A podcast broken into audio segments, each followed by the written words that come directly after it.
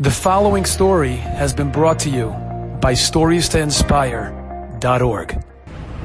remember when I was a, a bacher, I was very busy and I was dating and I was in, you know, yeshiva and I was in college and I was doing a million things. I was very busy.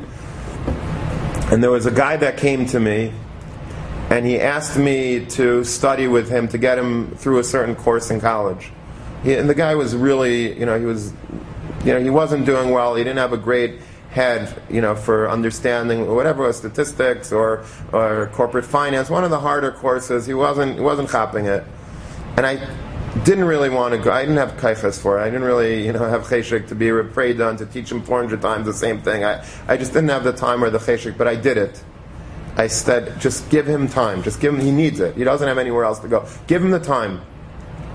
And I remember, like for a whole semester, I was leading him through it, I was helping him through it, and he got through it. He passed the course.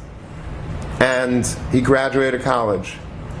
He became one of the wealthiest people in New York. And he gives a lot of tzedakah. He's very big gevir. And by the way, that's not a steer to the fact that he's not so book smart. A lot of times it happens precisely that way the smart, the, the richest friends that I have are the guys that were not able to really make a laning on the Gemara so well, and they weren't chapping shiur. The Hakadosh Baruch Hu gave them other kaiches in life and made them wealthy so that they could give tzedakah and, and, and be generous. But sometimes I think that in Shemayim I'm going to get a piece of every dollar of tzedakah that he gave because in a way I helped him get through it. You're investing in other people, not with money, but with time. It's the greatest investment that you're, you're giving life to Him. And you're being mechaya Him.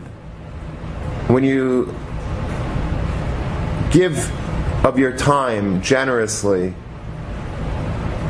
it changes things. You become a, a, a, giving type of person. You're not a stingy person. You become generous. You become a bal chesed. You're transformed yourself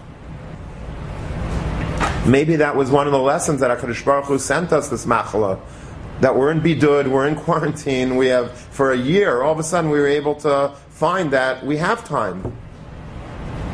We have time. When we want to make time for things, we can make time for things.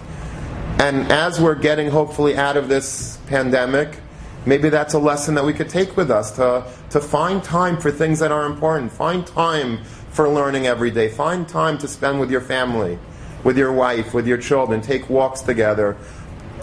Find time to help other people.